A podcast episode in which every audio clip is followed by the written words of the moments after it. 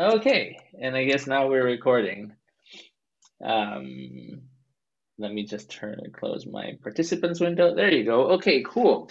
So I don't know you at all, which is interesting, very interesting to me. So maybe you can tell me a little bit about uh, who you are and your background so I can understand where you're coming from.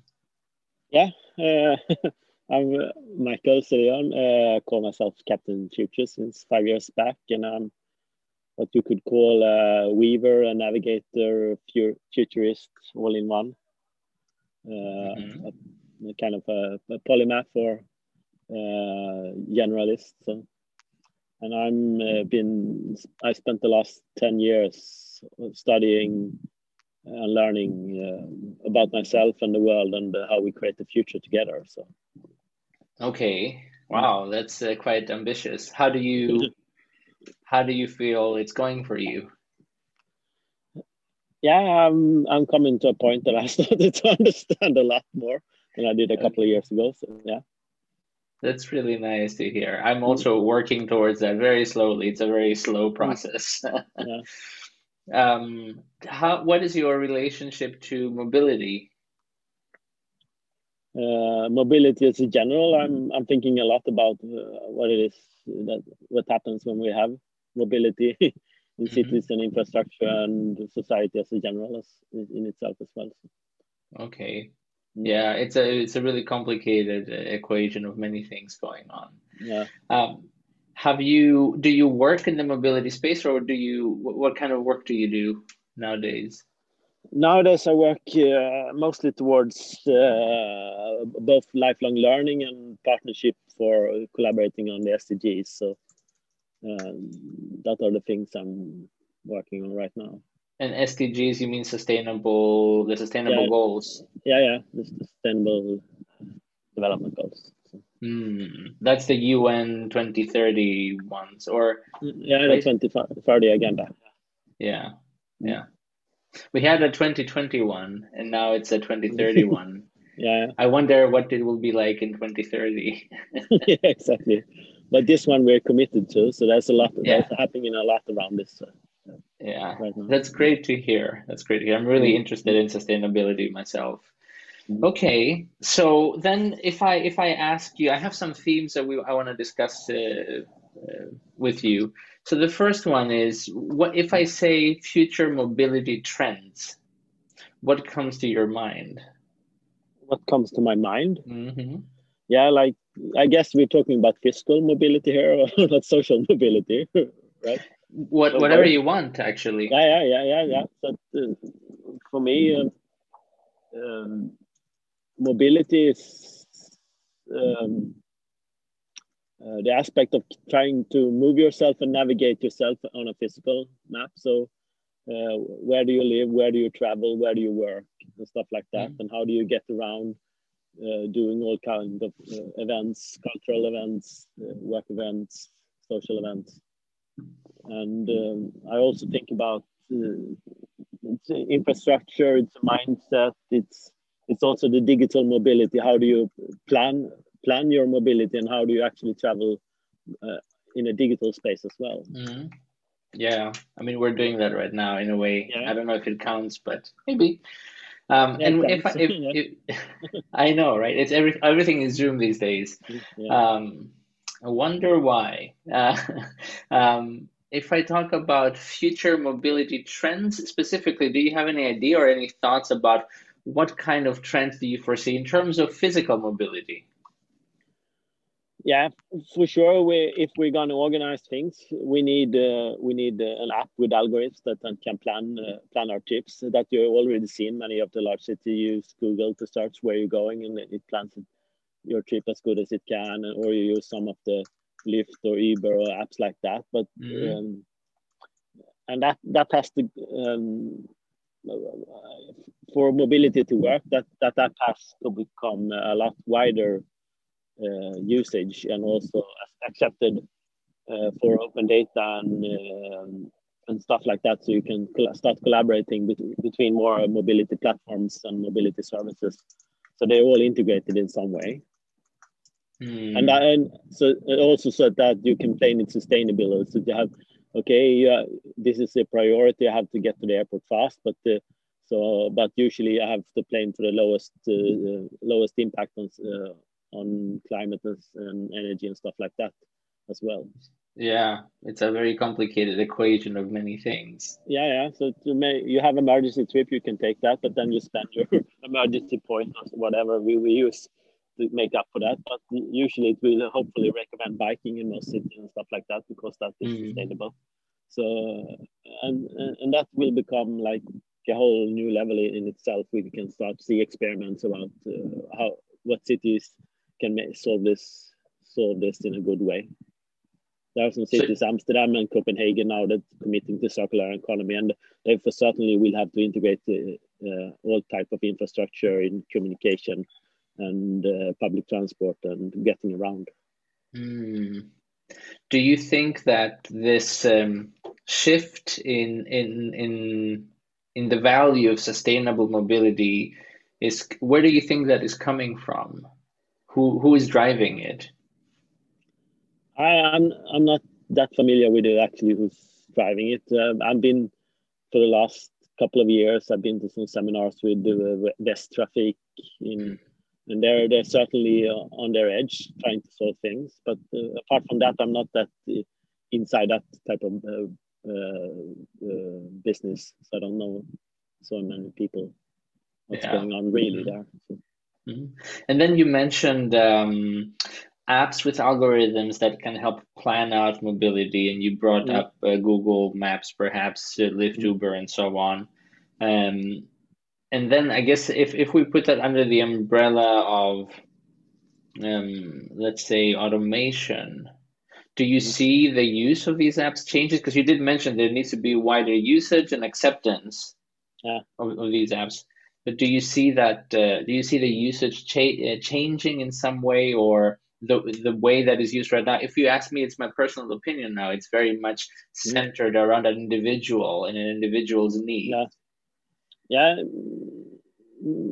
As soon as people have experienced a good service, they will they will want it everywhere, and mm. uh, and uh, so there's a discourse there. And also, as soon as you have good services, it's easy, especially if they're digital, it's easy to duplicate and uh, and copy them everywhere and start started yeah. experimenting prototyping with uh, other ways to do it. So. So what does uh, this is a difficult question, so I have to apologize. Yeah. what does a no good problem. service look like, in your opinion? What makes a service good? What makes a service good? It, it certainly has to take in sustainability uh, uh, nowadays, and I haven't seen any anyone so far. I don't know what's going on in the US right now, but I haven't been there for two years. But when I was there last, there was no um, there was no aspect of sustainability in your planning your trips yet. So. It's very much about cheap uh, cost in terms of time and money. It's it's time and money, but not sustainability. Yes. No, exactly. no. Yeah. And it seems like those things are not necessarily uh, working together always. Sometimes we have to sacrifice time or money yeah. for the sake of sustainability. Would you agree with that statement? Yeah, yeah, but that that has that, that certainly has to stop in when, when it's not an emergency. So and we see now that people can work from home and work in all kinds of places. So so getting around to catch a meeting and stuff like that is not that urgent anymore. So mm. we can certainly get around that mindset, and then we can start asking questions. What is really important? How do we do this? And and uh, there's as soon as we can get people collaborating uh, between silos much more on these questions, that there's going to be a breakthrough. And as soon as there's breakthrough, there's going to be like an effect. I, I don't remember the name, but as soon as one or two cities does this, everyone start uh, will start. It's like a critical mass, maybe, yeah, or something. Yeah. Mm-hmm. It's it's a term I, don't remember the name now for the network effect. As soon as one or two actors have something, mm-hmm. everyone will have, have it very very quickly. So. Okay, okay, yeah. I see. Do you think? I mean, now we live in a, this. Uh, 2020 has been a special year, let's say, with the, with the coronavirus shaking everything up and changing the way that we live and the way that we work, and of course the way that we commute. And you brought that up. Do you? How do you see? And I mean, I really wonder about this every day myself. How do you think? Assuming the coronavirus, uh, we handle it, or there's a vaccine, or we we manage to live with it in some mm. way. Do, how do you see it changing? uh, the way that we are mobile or the way that we are immobile? I don't know. How does it affect yeah. mobility? Yeah, certainly that's going to be a mix, uh, the hybrid mix of physical and digital meetings. So some meetings that were physical before will be completely digital now. We will find a way to integrate people there that that didn't make it, that that is not on site because uh, aspects of uh, both uh, COVID and also sustainability. So it's not sustainable to get the, the last person into the meeting. So we will have a digital link or something that uh, makes up for that in some way. It's we are we are tactile physical creatures, so we will we can never replace that, and we see that now. Many are fatigued by uh, all the digital and long for a human connection and hugging and just touching each other. So yeah. yeah, so we will find we will find a way to solve that, I guess, because else we will we will not we will not last for long. But uh, apart from that, a new type of hybrid uh, uh hybrid solutions for for making any things more efficient and sustainable will come up. And if, if we're going to solve the 2030 agenda, we, there will be have to be a push for those. You don't they, they will be self-emergent from the beginning, but so, sooner or later we will have to say make a choice. It says now now it has to be everyone, and then mm-hmm. or, or no one, or or we will like we will see a, a, a, what we will see a backlash in uh, modern global society where we won't solve solve this problem, and then then it's going to be cascade effects of a much worse problem, and, and that's not a pretty picture, and I, I don't want to go there. Yeah, yeah, I understand completely. It seems like you're quite focused on uh, sustainability and specifically the climate uh, uh incoming climate crisis that we have. Yeah, that's is... one, just one part of it. There's a, a lot more aspects of this. That's especially like uh, the social part. How do we get along? How do we how do we make sense making uh, and how do we actually know know what's good for ourselves and others? Mm, yeah. Yeah. I i completely understand. Mm. it's a strange world we live in. Um, what do you think about automation and uh, the role of that automation could have in mobility? Yeah, yeah like you mean self-driving vehicles of all kinds? That, sure. that would certainly solve some problems, uh, but it, it's it's not the, the end goal. So the end goal is solving solving uh, like what I said, uh, the more human part. Where do I need to be and when, and where do I don't don't I need to be? So as soon as we get that figured out, we can solve getting people around in in, in as efficient way as possible. And automation will certainly help uh, with that uh, it's it's not there is enough human to do all the work we need to do. So it's it's not just to replace humans and give them more leisure but it's also like uh, mitigate uh, accidents and, uh, and and make more uh, energy and route efficient trips so that automation yeah. can help a lot. Right I mean, the way I completely agree with you, Michael. The way that I see it is, it's one more technology that has a lot of potential, and it depends on how we use it in the end. Mm-hmm. Yeah, I think that's really. I, I completely agree with you. Let's see. Pontus has written something called slow travel. I'm not sure what that is actually. Do you know what that is? No. I have a suspicion.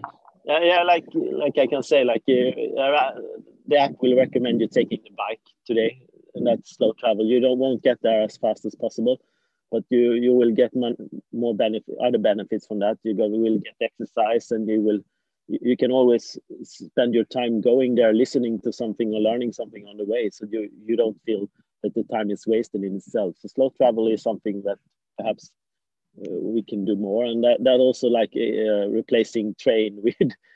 replacing flights with trains mm, or yeah or even go by boat over the sea like Greta did uh, as a as a gimmick for her trip to the US and stuff like that. yeah, yeah, yeah, that's what I was yeah. thinking. Yeah, yeah, because I mean, flight is very fast, but it's very mm. uh, inefficient in terms of how much energy is used and how much it costs to do these kind of things. Do you think that because we talked a bit about automation? And of course you know self-driving cars is one part but another another way to think about it is perhaps to think of automation in relation to um, sustainable goals. Because one of the things this, this is my opinion again the sustainability is sort of invisible. It's very hard to to make calculations as people to know which which option is the most sustainable. And perhaps do you think automation could assist us in in that in some way? Yeah yeah a lot of the calculations can be made uh, by automation, uh, things that we can't comprehend ourselves. so, mm-hmm. so that is certainly something algorithm automation can help us with. Uh, uh, and also it, it can solve problems we never thought about. So if you look at uh, the AIs we have today, they they go at problems ways that we human can't think. So automation can certainly uh, as, uh, give uh, come from another angle and solving problems that we never thought about. So there's something there. Perhaps I don't know, mm-hmm. but yeah, it seems like right nowadays, big data or AI or whatever you want to call it is very much in on trend. But I do wonder also how do we end up using this technology and how how might it affect the way we move around in the world? Yeah, yeah. There, there's a lot of curiosity about it, and I spent I spent listening to Halland Tech Week last week, and they talked about automation. But for them, that was only about making more money and mm. better services. So this, uh, so the actual societal and sustainable part was not there. And and, and for, for a lot of people, sustainability is only about climate change. It's not about social sustainability and economic sustainability and all, all the things we have to plan. How do you use resources better? Uh, when I produce produce something, should I can uh, automation help me solve if this is how I recycle better and what and sort materials and mm. uh, and things like that. That is certainly we have to fund those uh, into because we can't dig dig up stuff forever. So uh, that's certainly something we can use yeah. automation for as well. Yeah. So where in the world is the material I need uh, uh, for the things I do already dig, dug up so I can re reuse and recycle it? I, I completely agree with you. I've been teaching sustainable design to design mm. students in, in Halmstad mm. University, and it is, I see the same thing as you mentioned. It's they focus narrowly on environmental sustainability, and not even that, just a narrow definition of that. And they don't mm. think about social sustainability, financial sustainability. They don't consider that part of sustainability, actually. Yeah. So, um, yeah, that, it's, that, it's the challenge. The term term is not good in itself because it's it's already coupled to to, to a small part of all the 17 goals. So not so so not, so another word perhaps better. Uh, I like the Norwegian word bear, bærekraft. Bærekraft. Yeah, the Norwegian word for it. Uh, um, as in uh, English, I don't know the good English uh, word, but it's better than sustainability. So okay, what is the difference? We, we, we, are talking meaning? a lot about what? What is the difference carry, carrying capacity or something like that. Okay. Yeah. But we are talking about regenerative and flourishing, and is two words we use we prefer before sustainable. So regenerative is like uh, what nature is today, and flourishing is what we can make society uh, a world of abundance where we had have enough of what we need and want, uh, and and uh, and uh, distribute and reorganize it in a way that there's enough for everyone. Mm, It's a different kind of society altogether. Yeah, yeah. In a way. Mm. That's exciting. It's exciting to meet someone that is. I feel like you're quite optimistic also about it all, or yeah, yeah, you have to be, or else you would, would not. you, you couldn't sleep at night. So, um, no. of course, I'm not. I'm. I feel.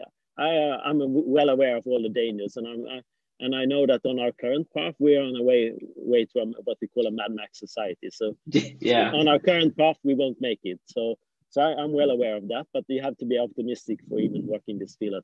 Also, I think. I completely agree. I mean, we have to try to change things. Mm-hmm. Mm-hmm. Otherwise, I mean, what what other choice do we have? Just mm-hmm. sit around yeah. and wait for. Mm-hmm. Yeah. Okay, let's see. The next topic is business models. Oh, I love business models, don't you? Thank you. but there's some good questions here. So, how mm-hmm. how can success be measured alternatively to growth and profit? I think this is very relevant to what we've just been talking about. Yeah.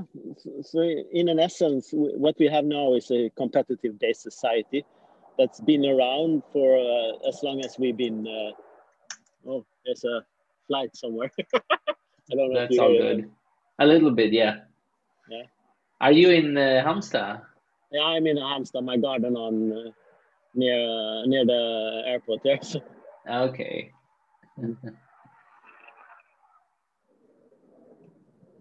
yeah. But yeah, I can hear you quite well. So yeah. yeah. So the so the the business model is uh, if if we're gonna make it, we're gonna switch have to switch from what uh, what we call a competitive based society, the one we have today, uh, and switch to a collaborative based uh, society. And some people are calling this game A and game B. There's a lot of people all over the world talking about this uh, right now in various forums. But uh, some of the leading persons about around this is Jim Rutt. He has a podcast, podcast called the Jim Rutt Show that I highly recommend. Can you say his name again? Jim Rutt. Jim Rutt. So the like Jim R U T T. Yeah. Okay. Cool. I will check him out. Yeah, so he talks a lot about this. So, so this is the, the the larger part. This is a long arc, and this we have to do with maybe within 50 years and stuff like that. And then mm. then all business models have to be become collaborative. Of course, there will be uh, competition, or what we call friendly competition, the things we see in sport teams and stuff mm. like that today. But but it, it can't be on the expense on everyone else. But but we are many around 20% of the population perhaps are competitive by nature uh, but almost all of us are uh, are uh, collaborative by nature also right. so we, yeah. so if we can solve this with friendly competition and then then we can use this is the long arc but in our current form there are like experiments called like flourishing business canvas and uh, flourishing business model and stuff like that people who are making business models that takes in all accounts uh, all mm. stakeholders into account and all all value flows uh, an understanding of all type of currencies and values we, we consume that we could create and we destroy. And that yeah. has to be part of every business model. And this, so to solve this uh, on a short time span, it ha has to become uh, uh, first an experiment in many countries and cities and places. And then when we find things that work, it has to be uh, be legislated for. So it has to be a law to follow this type of business. Yeah, because I was about to ask, how do we incentivize people to take a flourishing business canvas into account where they have to estimate not just value creation but also value destruction and take a wider perspective but you just mentioned yeah. laws and legislation yeah for the for the current moment there's many companies companies that do this uh, voluntarily willingly mm. uh, and we have to but uh, what we uh, i'm part of a project in trondheim called learning society so that includes that we have to start experiment do a lot of prototyping experiment what works and doesn't work uh, and and and speed that up. And that's and also share the learning. That's the most important part. So what we're looking for uh, what I, am constantly pitching for is a new new type of role in class in society what we call the weaver or the navigator Pe- people who can people can help everyone else do what they do and share learning and experiments and speed that along so a lot of co- collaboration learning uh, communication storytelling uh, navigation, like uh, actually reading and, and, and traveling and looking a lot. And you can do that both physically and digitally. Uh, and yeah. yeah, so part of that is how um, how do we help everyone start experiment? And as soon as we're starting finding uh, if we do a million experiences and hundreds of and, uh, maybe a hundred or 200 of them look really really good we can start uh, implementing them on a wider scale and wider level and see if it works on a larger scale. And as soon as it works for a larger region or a larger part of the world, it is, has to become mandatory to follow these kinds of practices. Yeah. So this is, ties really nicely to my next question regarding business mm. model and this idea of having uh, flourishing business models perhaps because the question is how can how should companies be organized and governed how would that how does that work in in that uh, world do we have like this let's call i'll just call it like this patriarchal type of organization where you have the ceo on the very top and then um, I, I, don't know so I, have no, I have no answers to no, this but we no. have to come up with something mm. uh, and, and that's also part like how do we go to a more today's companies are very uh, money focused and uh, collaborative and uh, uh, focused and and, and I mean uh, competitive focus. Yeah. Uh, and we can see like uh, some of the larger corporations, they're they're already part of the solution, like Apple and Google and stuff. They don't invent stuff themselves. They they find small companies that invent them and buy them up. So that's that's a part of integration into a larger larger company form. But mm-hmm. they're still competing with others, and they're still uh, all the internal structures uh, once they're bought up are, are on the wrong kind. So if you can have a large scale of small small companies, instead of buying them up, you can start having them collaborate and sharing knowledge instead. And and uh, and and as far as how to how to make it in a business, it's it it will become much more less how you, your competitive advantage and much much more about storytelling and narrative and uh, what do you feel compelled to support and buy or do with mm. with your money and or your time and attention especially like there's so much currencies than just money now that you we can see the backlash yeah. when, when you posted the social dilemma documentaries some people mm. haven't known was taken by shock by this but the people I, I know have known this for at least 10 years or, or more uh, yeah. that this is not only money more it's our attention it's our time it's our um, mental energy, our cognitive energy, our spiritual energy, our emotional energy, and stuff like that are all budgets we have to learn and how to balance as well, apart from only the money part. Yeah, and, and yeah. You, mm So uh, Shoshana Zuboff, who's a small part of the documentary, but she's written a really large book about this, mm talks about this ending up costing our free will, actually. Yeah. And our freedom yeah. this sort of manipulation and having facts yeah, presented to you. It's a, something new. We have we have added advertising for at least three hundred years since since the first newspapers come up, and uh, and before that, people have been trying to trick other people in in what's so it's in human nature to actually sell or oversell something and stuff like that. but not every and some people are very good at it, but most are not. But it's been along for as long long as we've been humans. So it's nothing new per se. We have just uh, what we call amplify it on a whole new level. As soon as it went digital, we could amplify it in a way that is not controllable anymore. So yeah. people, uh, so so it's nothing new. It's it's inside us. So this it's the amplification part we have to become aware about. Yeah, I mean technology changes quickly, but we as yeah. humans change very slowly. uh, yeah. Um, I actually heard somewhere that they have traced a, a, a, very slow new evolution of humans where there's an extra vein, I guess, on our arms mm. on some of us, and we don't grow back teeth anymore, some of us. so something is happening very slowly. um, what kind of currency could be used as an alternative to the money we use today, like the fiat currency we have today? Is that something relevant or interesting to yeah, yeah, about? Yeah, So certainly we have to have some way of redistributing everyone. There's we, we can't live in a small village where one person can keep track on what everyone gets anymore. That was the old model that haven't worked for many thousands of years. But so we have to have, and we have digital technologies, we have algorithms, we have AI who can help us keep track what's fair for everyone to use and uh, and consume and destroy as well. So so if if we can get that ex experiment going, we don't we don't have a solution for it, but we should certainly start experiment and prototyping with with models and things like this. And it's not mm-hmm. done nearly nearly on the on the pace and the scale we need to to do that. Yeah. If I take the completely devil's advocate position, which is not yeah. something I believe in, and say, what about the freedom of someone to be super rich and super successful and so on? What if yeah. is that how how do we handle that? Yeah, you know the have, American dream yeah, we, story. Yeah, yeah, yeah, yeah. And people who have that today won't let go of it easy. But if they mm. don't, we will self-destruct as a society. So, so that is so, so, we have to find a way. There's no answer to do it yet. But but but people are actually looking for are still being famous, a status, or power, and and there will certainly be a lot more people that are smarter, more powerful, or more famous than others, and that that will never go away and that's part of human nature. The, the story we all hold hold about each other and get ahead. But I, I don't know if there's a fantastic uh, animation that uh, or web page that depicted uh, how how much uh, uh, money Jeff Bezos had with a scale. You will you can you zoom sideways, right, sideways for two hours, and you still don't don't get to the end.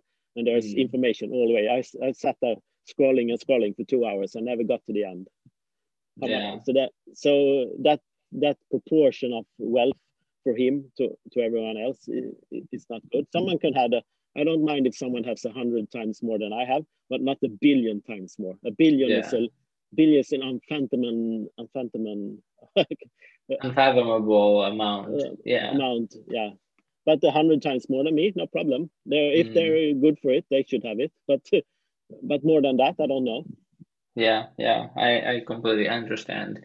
I actually heard in a podcast recently that uh, Amazon has profited immensely from the pandemic because the two kind of services they're running, the cloud mm-hmm. is used, you know, right now probably we're using it, and of course delivering goods to someone's home is mm-hmm. exploding even more than usual in, in mm-hmm. popularity.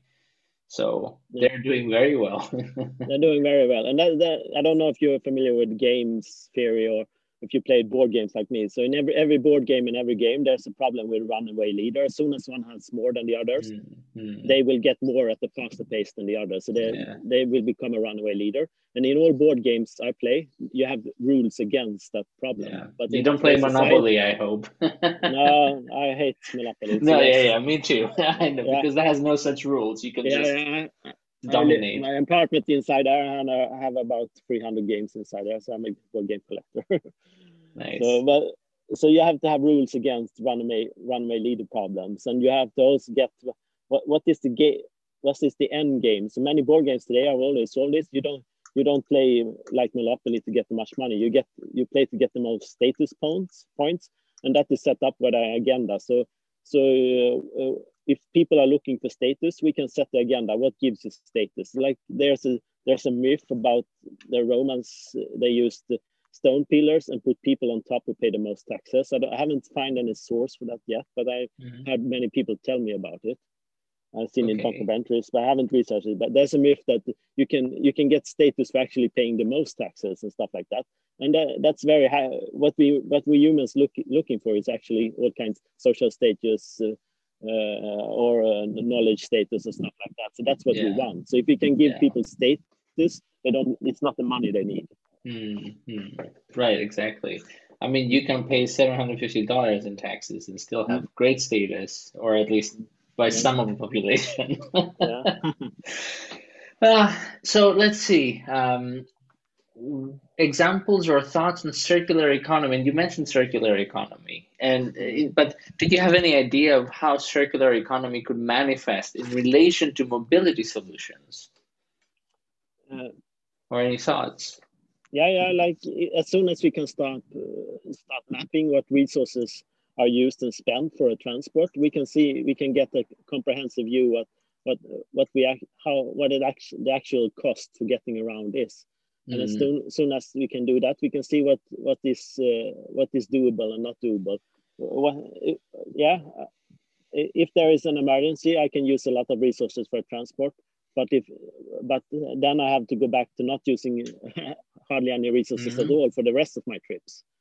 And you have to that's a prior, prior, prior, prioritizing thing as well, and that's something mm-hmm. AI, AI and uh, algorithm can help us with as well. So and we right. can, and uh, we are playful uh, people. So if we make uh, all kinds of systems that, that uh, use gamification and other things like that we can highlight both both uh, both problems and solutions inside this space. So we can start and that's that's uh, when, once again i push for for different cities and different regions to start experiment and prototype with different kinds of solutions and then share notes and learn from each other. So yeah yeah really good point it's uh, it seems like there's a lot of need to make the system more transparent so we can actually mm-hmm. see what is going on how much does mm-hmm. it cost to, to take a action or b action or c action. Because mm-hmm. right now we simply don't don't really know. We can have an estimate okay if i if i drive a gas car maybe it's worse than if i drive electric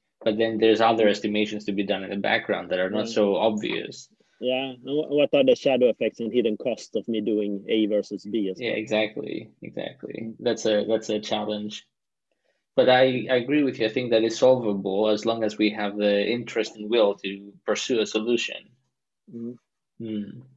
let's see. So if i get a bit more specific about mobility services and if i say open mobility service what does that mean to you? Does it mean anything? What is especially open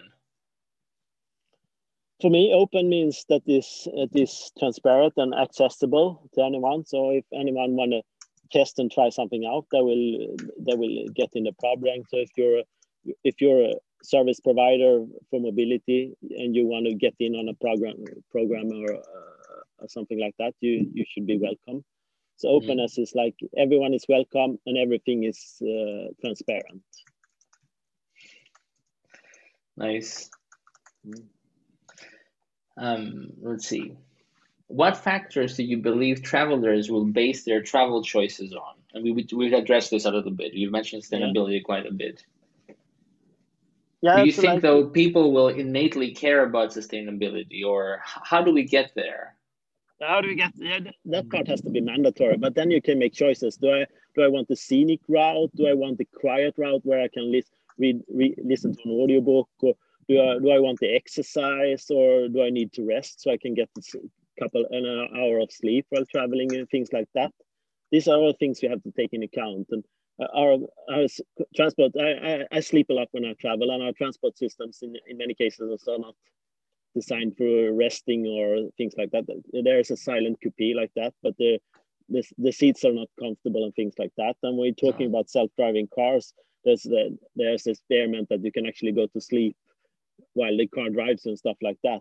And and all these things have to be come into account or do you want to take the scenic route and see the view? So there's a mm-hmm. you can sit near the window so things things like that as well. And are you are you who are you traveling with? Are you traveling alone? Are you a big company? Are you with family and things like that? So there's not a good great design in many systems today about no. this but this is mm-hmm. more points that we have to take into account than just the money and time yeah, yeah. So you're, if I understand correctly, please correct me if I'm wrong here. Yeah. You're sort of proposing that we can have choices and we can have custom choices to fit our yeah. needs, but all of them should fall under an acceptable uh, sustainability umbrella or acceptable climate impact. Yeah, yeah, both climate and resources and and like and we talk about uh, there was a fascinating article this summer from New York Times about getting rid of all the cars from Manhattan because they take up so much space as well. Uh, yeah. both, both using them and parking them and uh, and things like that and and all all type of uh, hidden effects like there's a lot of pollution and particles because of that and and if you replace the some of the roads with parks we both get rid of the particles and we get a nicer nicer place to actually bike and walk in so there's a lot lot of synergies and system effects that we have to become aware of, of there as well yeah yeah it seems uh, almost preposterous to suggest this in one hand. On the other hand, there are many things that seemed impossible mm. right before the coronavirus and now seem yeah. very possible. Yeah, yeah. Right. Mm-hmm. Let's see. Um, what about ownership and discussing public transportation versus private transportation and who owns mm. the, the car or the whatever mobility solution in the future? What do you think about that? yeah a lot of uh, as a service Owner, ownership is one of humanity's tricky trickiest question as soon as we started to own things it, it became a very very very curious trait that no other animal almost have except for mm. someone who mm. builds their own beaver dam or their own lair and stuff like that of course you could you're entitled to have your lair or your dam and your tools or your uh, or your clothes and stuff like that. But apart from that when organization themselves owns something that isn't human and there's a there's a thought experiment if self-driving cars can own themselves and they they can take all the money they earn to invest in an in a in a self-owned fleet of of uh, of self-driving cars. So there's no human involved at all that becomes a very interesting thought experiment. So, so, what really is ownership? Who owns what? Mm. is it is it uh, like a total utopian society when everyone owns everything society or is, is there all kinds of owner structures that we have today? The problem today with the ownership is that uh, it's a it's a competitive game of getting more money more more profit only. Yeah. And you don't even see what you owe and you you, you even uh, treat asset all kinds of assets it's all all just pawns in your game to get more profit and more money. Yeah. so you can you can do do all kinds of harm to all, all societal structures just to, because you just see everything as pawns in your game. And, and that mindset is not good for anyone and i don't think we, we can keep that around in a, in a philosophical level. But ownership certainly has to be uh, remain the way we have it in company structure and organizations today but and also the the, the difference between a publicly owned and privately owned organizations on a philosophical level it's not much difference it's just like a mindset we have that this is private and they can do what the fuck they want and this is mm-hmm. public mm. so so they they will have full, we, we demand full transparency in what they spend every dollar on but uh, but i will argue that if if i give my my dollar to a company i want full transparency what they spend my dollar dollar on as well. Because if if i pay one dollar in tax or, or if i pay one dollar for a product uh, both both are service providers for me. So i want i want full transparency from both what they do with mm-hmm my dollar at least for now. But i don't see that coming anyway soon because there's so many people who are locked in a non-working mindset around this. But there there, there are some good examples of perfectly transparent and pub, open private companies that share uh, most of their thinking and data and and uh, why not? And why why should everything be hidden and not transparent i think? Yeah yeah. I mean, I can think of a few reasons why it is this way now, but they're not good reasons or they're not sustainable reasons. yeah it's it's very interesting to think that we have this system we live by in a way that is not necessarily designed by any one person maybe not even designed like in my view yeah. this is this is sort of an accident or yeah, almost half an accident the way that we live today. Yeah an emergent property of society right so exactly it's emergence. And that's exactly. that's the question we're asking now. I'm part of a big network that all uh, that we call the emerge network. So so what wants to emerge from the society we have today? There's a Thomas Björkman in Stockholm talks a lot about this. He has the Emerge network there. Otto Scharmer from MIT about this theory and ULab talks a lot about emergence. And, and there's a very, the latest conversation with Daniel Görtz about the meta-modern movement on the Jim Rutt show talks a lot about emergence as well. What wants to emerge and what can we help and see emerge in, so, uh, so the next system, the next level, mm. uh, what, what, what wants to emerge and what can we help emerge? And what, what kind of effects do we see today that is not good for us? We can see like the whole influencer movement. No one could predict that, but there was a self-emergent property of yeah. people seeking status for no reason at all than just being famous. So that was an emergent property of uh, social networks that nobody wanted and couldn't foresee coming. Yeah, yeah, absolutely. It is. It is interesting. I mean, it's a philosophical question, but it has to do with how much are we in control really over of, of, of uh, the consequences of our actions? And how much do we think we can foresee what we put out what are the effects of what we put out there? My students always ask me or often ask me oh i'm making this design i'm making this technology and i put it out there. How can i know what the effects will be? And the real answer is you can't. Not not really. You can try to predict. How do you think about that? Like how do we deal with this sort of quantity unknown quantity. We don't know what happens. We have the best of intentions and we we implement a, a different kind of system and then a twist happens and something else emerges. Yeah. Yeah. I, I don't i don't have good answers to that but no. but we, we certainly have to have a, a much wider conversation about this. You don't see this in mass media.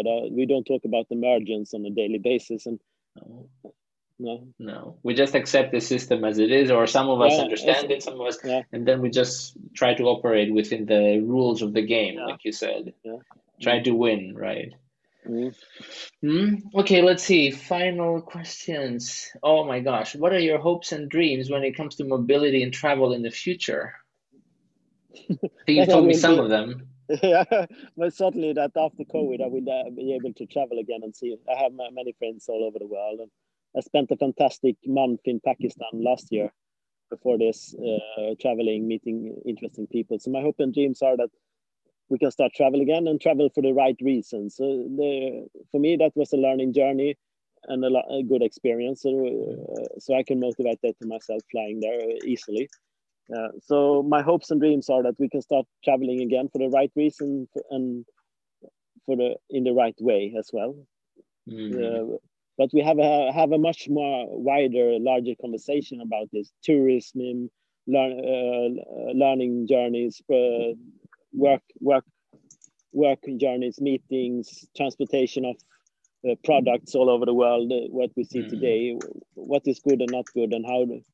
So the what what we have to do is to have the conversation about it and, and open up in a mindset that not eh, nothing is fixed. We can actually change everything if we wanted to collectively. So that's a, that's what we call collective sense making around this, and this is something that we have to be, become much gooder at very quickly. So that's one of my uh, driving motivations right now. How do we mm. become better at sense collective sense making? Yeah, that's a great great uh, thought. Nothing. I wrote nothing is fixed. We can change everything. That is very uh, optimistic. I think, but it's. I think it, I do think it's real. I agree.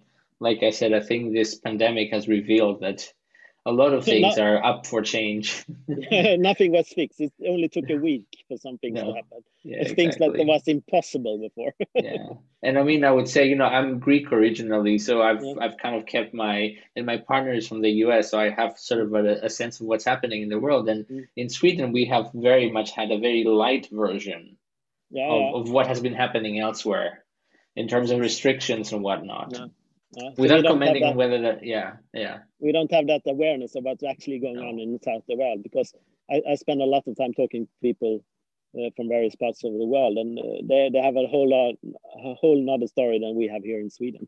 yeah, absolutely, absolutely. They don't believe it when I explain to my parents back home in Greece how it works here. They don't believe it. and we do, and we don't believe them either when they said that no. don't do that and this. no, no, no. It's it's a different uh, different planet almost. Yeah. Thank you so much. It's been so. I've I've tried to hold back because I agree with you with so much, and I'm really excited to hear how you're thinking. You know, I've been I've been trying to. Mm, you know, I did my PhD years ago in Chalmers with Volvo cars, and, mm. and now I have much more freedom to pursue research that interests me. So I've been working with this idea of sustainable well-being instead of just sustainability and i think it's quite similar mm-hmm. to some of the things you talked about where it's it's more about flourishing and it's about it's not just about the environment but it's the environment as a function of us existing mm-hmm. in a way that is fulfilling in the world and in a way that yeah. we, we, we leave it better than we found it in, a, in some mm-hmm. ways yeah. so it's super super interesting to hear that you know, I haven't really expanded that much my circle to see who else is thinking in that way. But it's really exciting to meet you and to hear, uh, you know, mm. that I'm not alone in my head with these thoughts. But yeah, there are yeah, many people that are thinking about these things, and you know, I, I, I talk to people daily about these things. So there's a lot of people, and there's a lot of people just discovering things right now. So I'm, uh, I'm, I'm part. The, one of the best is called the Stoa. It's a, mm-hmm. uh, wisdom gym of conversations, several daily conversations, and Q and A's with smart people and stuff like that that I hang on almost every day. Okay, based, where, where do I find to, this? The Stoa.ca. It's based on Toronto University, Canada. Peter Limberg is the host there, so he's he's connected. It's the place for John Vervaeke, who's a regu regular reg regular. I think they've there. taken the name from uh, ancient Greece. Yeah, yeah, of course. It's the so Socratic conversations. Yeah, yeah. Mm -hmm. Cool think do you have anything else you want to add to this? Uh, probably. I can talk for hours about this. I don't know what i have said haven't said. Can you share the recording with me so i remember Absolutely. everything yeah. Because yeah, yeah. i think this was a good conversation for me as well. Nice. I try to let you talk more than I talk because I'm I'm the interviewer, so I have to try this. If we have another conversation in the future, we can I can talk more about this for sure as well. It's it's yeah, so, so yeah. So I'd love to meet up uh, maybe in person to talk more about this question if you yeah if you, yeah if you can as well. We'll we'll start. I live in Malmö right now. I have a small apartment in Halmstad, but I'm not okay. in Halland at the moment. Yeah. It's a complicated equation of me slowly moving to Halmstad. Yeah, yeah. yeah, and now with the pandemic, everything is on on pause. So we'll, we'll see. Everything is upside down right now. yeah. yeah, it's okay. We adapt and we we make the best of it. Okay, excellent. Thank you so much for your time. I really appreciate it. I will share the recording with you. I have your email, so I will email you a link to the recording. Yeah. if you have any questions or anything else you want to tell me, just email me back. Yeah, I will do that. So, um, yeah. So you're welcome. I've been hosting what we call future lunches, Contents lunch oh, okay. as well. Uh, before COVID, that was, but uh, now yeah. I'm thinking about taking it up again. So you're welcome okay. to join something like that as well. Awesome, awesome. I'll I'll look into it. Where do I find more about that? Uh, just on my social media, my LinkedIn, my Facebook. Okay. Okay. Yeah. Cool. Well, thank you so much. Michael. Have a good rest of the day. Enjoy the sun. Yeah. Yeah, I will. So I will jump in to the next conversation right nice, now. Nice, nice. And I nice can tell you about something more. The best experience I've had online so far. It's, it's a, what we call a generative dialogue.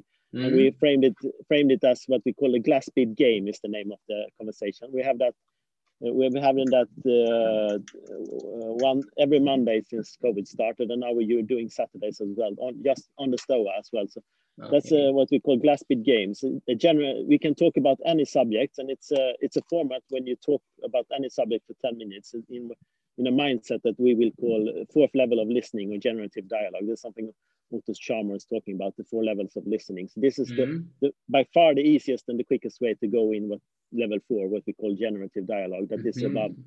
Uh, so that's a that's a project that, and a method called empathy circle that's been around for many years.